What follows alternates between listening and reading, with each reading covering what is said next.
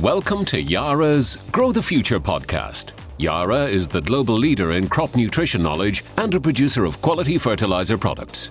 Grow the future with Yara.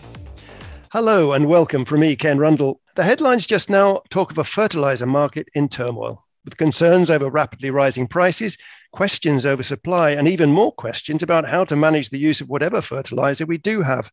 So, to address those issues, I'm joined by Yara's head of agronomy, Mark Tucker, and arable specialist, Natalie Wood. Mark, perhaps we can start with you.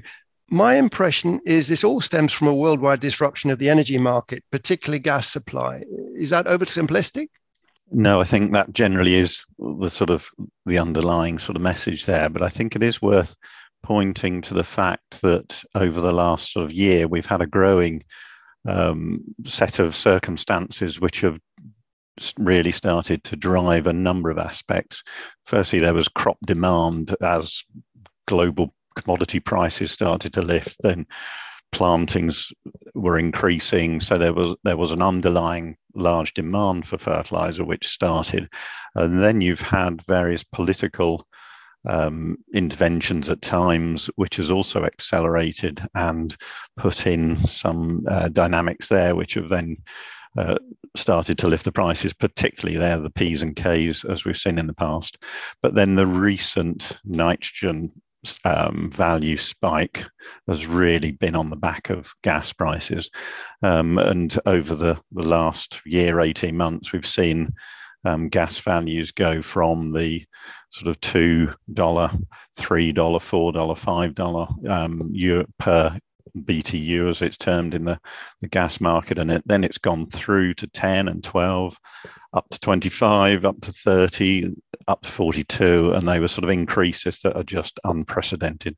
So it has really left um, us with that scenario now where this, this sort of driving gas price. And in one week, just the other day, then we saw um, a 200 euro per ton rise in cost of production just in a week in terms of how that gas was affecting it.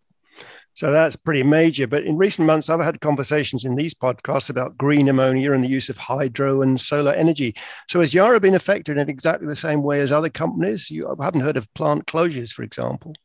No, I mean, there's it has impacts, of course, but I think what we have noted um, and what's been uh, useful from Yara's point of view is the flexibility that we have.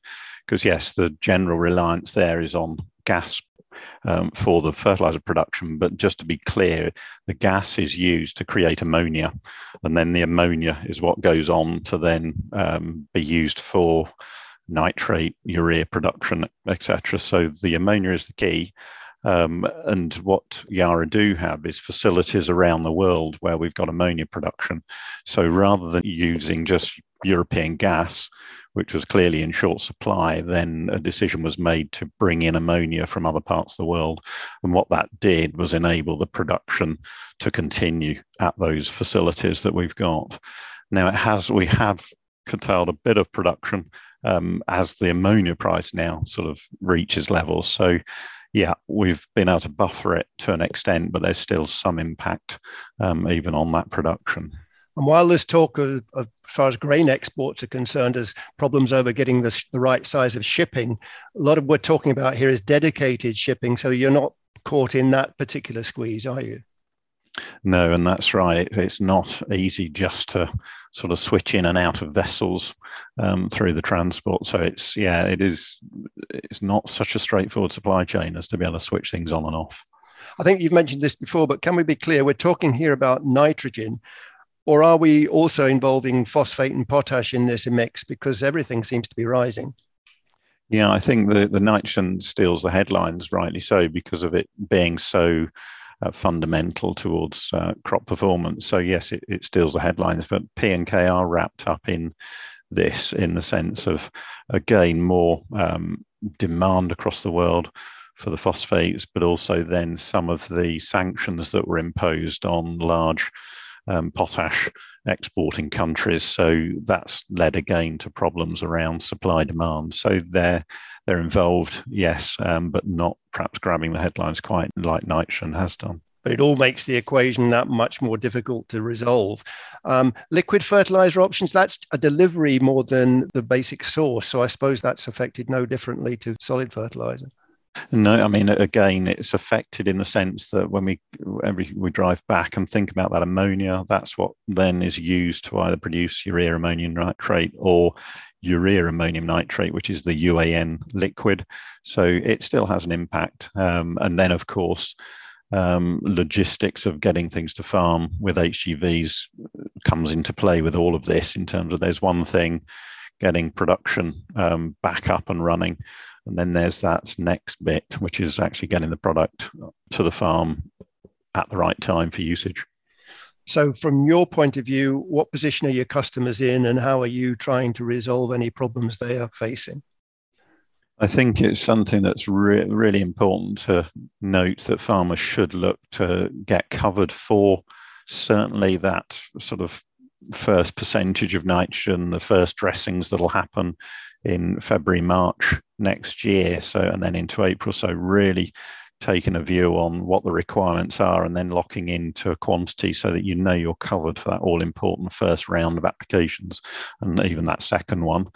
Um, and Natalie will um, yeah, go into a bit more detail there. But yeah, the, the real message is speak to your supplier um, and get some cover there in terms of making sure you're not going to let these crops um, get off to a very so slow start next spring. Because I was reading some reports of from back in July, August time when some suppliers were saying, well, just hang off. This not normally this we wouldn't be recommending this, but hang off till next year. But of course, what's happened since then has just turned that one crazy. So it's a case of get what you can now.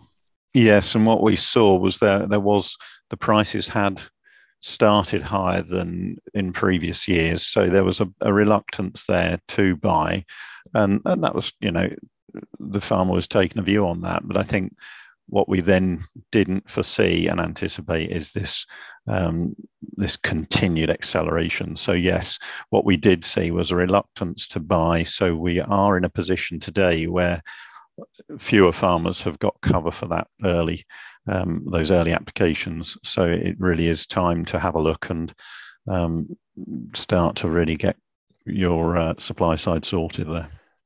So, Natalie, then can I come to you? Farmers must be asking all kinds of questions just now.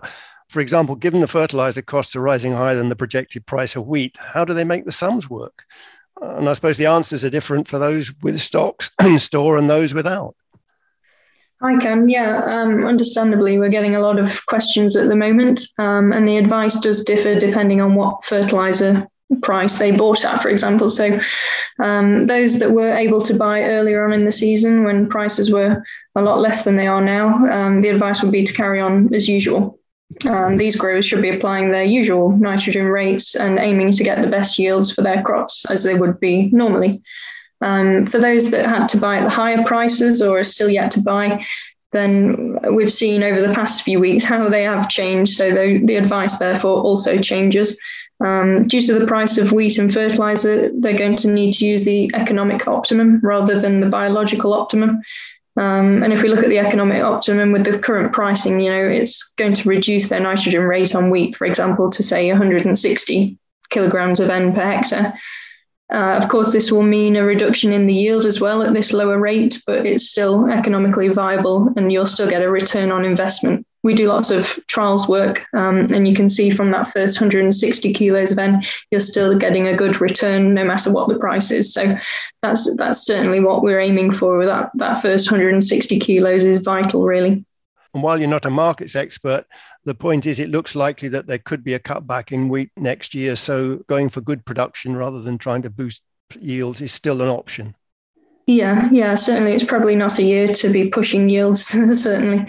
Um, yeah, once you start to apply those higher rates of nitrogen, then the returns do start to drop, and, and it will become uneconomic at some some point um, if you do start to push the rates and you have bought at those higher prices. So, really what we need to you know focus on is utilizing what what you can apply um, so we need to make sure we're going back to the fundamentals really of putting it on at the right time to ensure that we're getting that nitrogen use efficiency and making sure that's maximized um, we need to get as much out of it as we can to make up for that decreased rate Um, I mean, it could be a good year to try variable rate nitrogen applications, for example, if you've got the ability, because that could save you, you know, overlapping nitrogen in certain areas or over applying, should I say, and um, therefore there's other areas that would make better use of that nitrogen. So anything really that is going to help maximize that lower rate of nitrogen. And then, of course, once we get into the spring next year, um, hopefully we'll see an increase in grain prices, and then we can reevaluate all these economics and decide you know, whether we should start to apply some more nitrogen at that point. I mentioned the issues with P and K as well. Does that create any complications in terms of uh, if, if you hold back on the on one, will it affect the uptake by the plant on, on a, of another, etc.? Is all this something to be balanced and in, taken into account? Yeah, potentially. I mean, the, what we don't really want people to do is taking P and K holidays. Um, we've seen from from certainly the prices of, as Mark mentioned, prices of P and K have gone up as well. So it is tempting for people to not want to apply, um, but we still need that minimum amount of P and K to be on there for it to um, be able to be utilised with that nitrogen. Because as you say, there's a relationship between all those nutrients. So you know, if you're decreasing one, it's going to start to impact upon the yield and certainly we, we don't want any more decreases in yield if we're going for those lower rates of nitrogen. And again, it's a common message in these podcasts, but if you know what your soils are doing, um, then through testing, you have a bit more understanding of what you're trying to achieve. Yeah, definitely. So, as I say, make sure you've got all the basics right, you know, even pH, things like that, that's going to ensure that your soil's working for you. Um, is going to increase that nitrogen and all nutrient use efficiency. I'm going to cover grassland in a separate podcast, but it's true to say that some farmers are already considering changing their crop mix for next season. I'm wondering if this late in the season, sowing legumes to be undersown for spring cereals is the kind of thing for some to consider. Yeah, well, up until now, well, whilst we're speaking, the weather's been very good for establishment, which will be my famous last words. But so, you know, there's still scope for growing some cover crops before spring crops. Um, but obviously, it's going to depend on the weather going forwards. It, it might start to turn colder, for example. Um, you know, if, if the establishment conditions stay as conducive, conducive as they have been, then growers are more likely to probably want to grow crops rather than cover crops. Um, but if they are growing cover crops, then as you mentioned, legumes are a good idea to have in the mixture because obviously they're able to produce their own nitrogen, which is going to benefit the, the next crop in the spring. Um, growers are also looking obviously at changing their rotations based on their amount of nitrogen, so looking for less nitrogen hungry crops. So of course we're going to see more peas, beans, uh, linseed, things like that, as well as spring cereals. So yeah, people are certainly having to to think differently this year. I'm thinking about dung and slurry, I suppose, in some areas, not the big arable areas, I suppose, but elsewhere. Livestock farms, pigs, poultry may have some some extra stuff to sell or move on or make make use for a neighbor. What do you think? Practical mm. or not?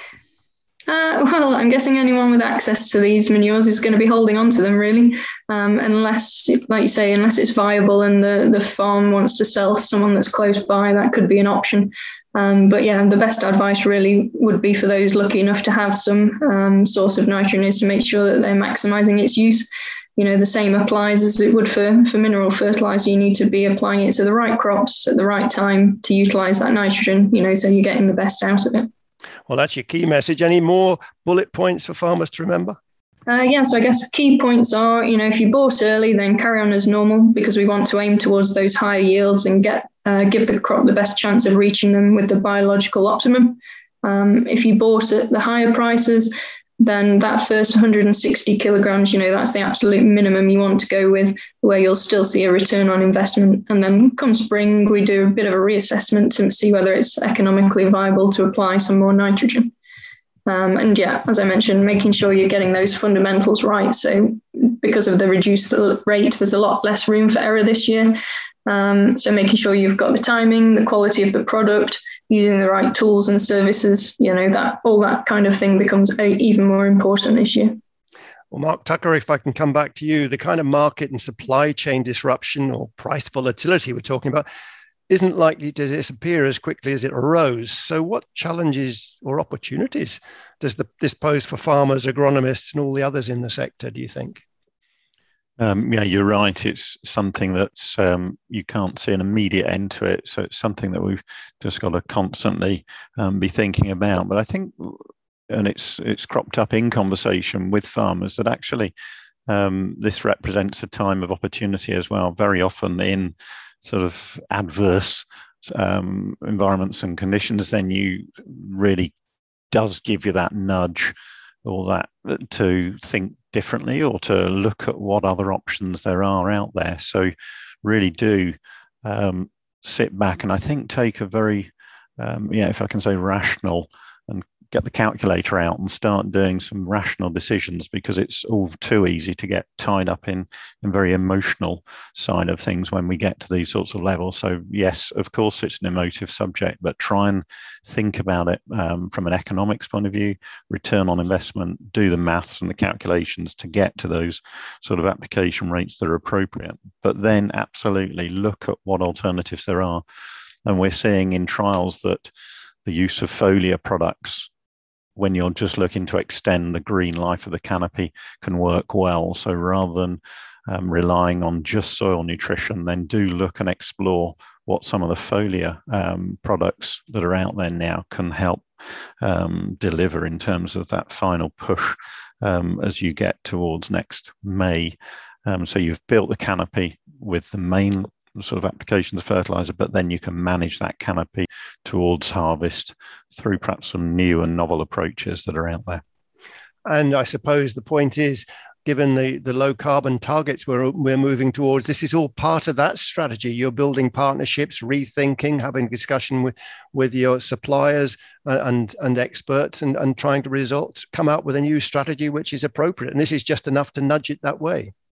Yes, and it, it, certainly is something that's going to be with us in the future, and in the fact that we do have to really analyze and rationalize what the sustainable nitrogen application is. So, yeah, getting close or working at these very sort of optimal applications where we don't have the luxury of you know applying just a little bit of insurance nitrogen which has happened over the years then really moving to that very, very sort of fine-tuned nitrogen management is something that you know will be useful, and certainly as we then start to measure carbon footprints and the application rate being dictated by some of those factors as well, then being at this sort of very close fine tuning to the optimum stage is something that um, we can get used to and will benefit by way of some of the sustainability and environmental goals that are being set for us and with new tillage techniques, we're building humus back in the soil as well, and all of that's going to have a, a beneficial effect. Yeah, and all of that bit of the sort of jigsaw puzzle means that we have supply from the soil coming through, measuring and monitoring the crop as to how that's coming through is then the real sort of critical bit. So using all those tools and services that Natalie mentioned um, Atfarm, N tester, all there to be able to help sort of monitor and measure that nitrogen as it comes into the crop and then fine tune any sort of final applications. Natalie gave us some bullet points. Have you any final points to make?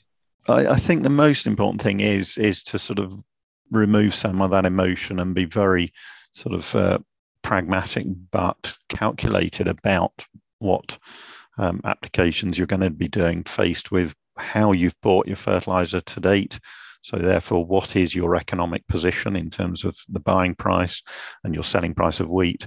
So be really calculate around that. But then I think most importantly, keep some flexibility as to getting into the spring, into that seasonal management, so that you again reassess, do the calculations, get the calculator out, look at the wheat price, look at the prevailing nitrogen price, and see what the appropriate decision then is. So be flexible and make it very appropriate to the field and to the sort of economic background.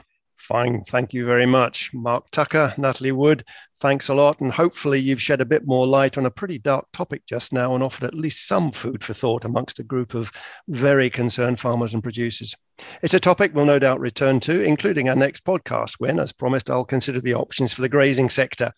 Meanwhile, from me, Ken Rundle, Thanks for listening. Thanks for listening to Yara's Grow the Future podcast. For more information, visit yara.co.uk or yara.ie.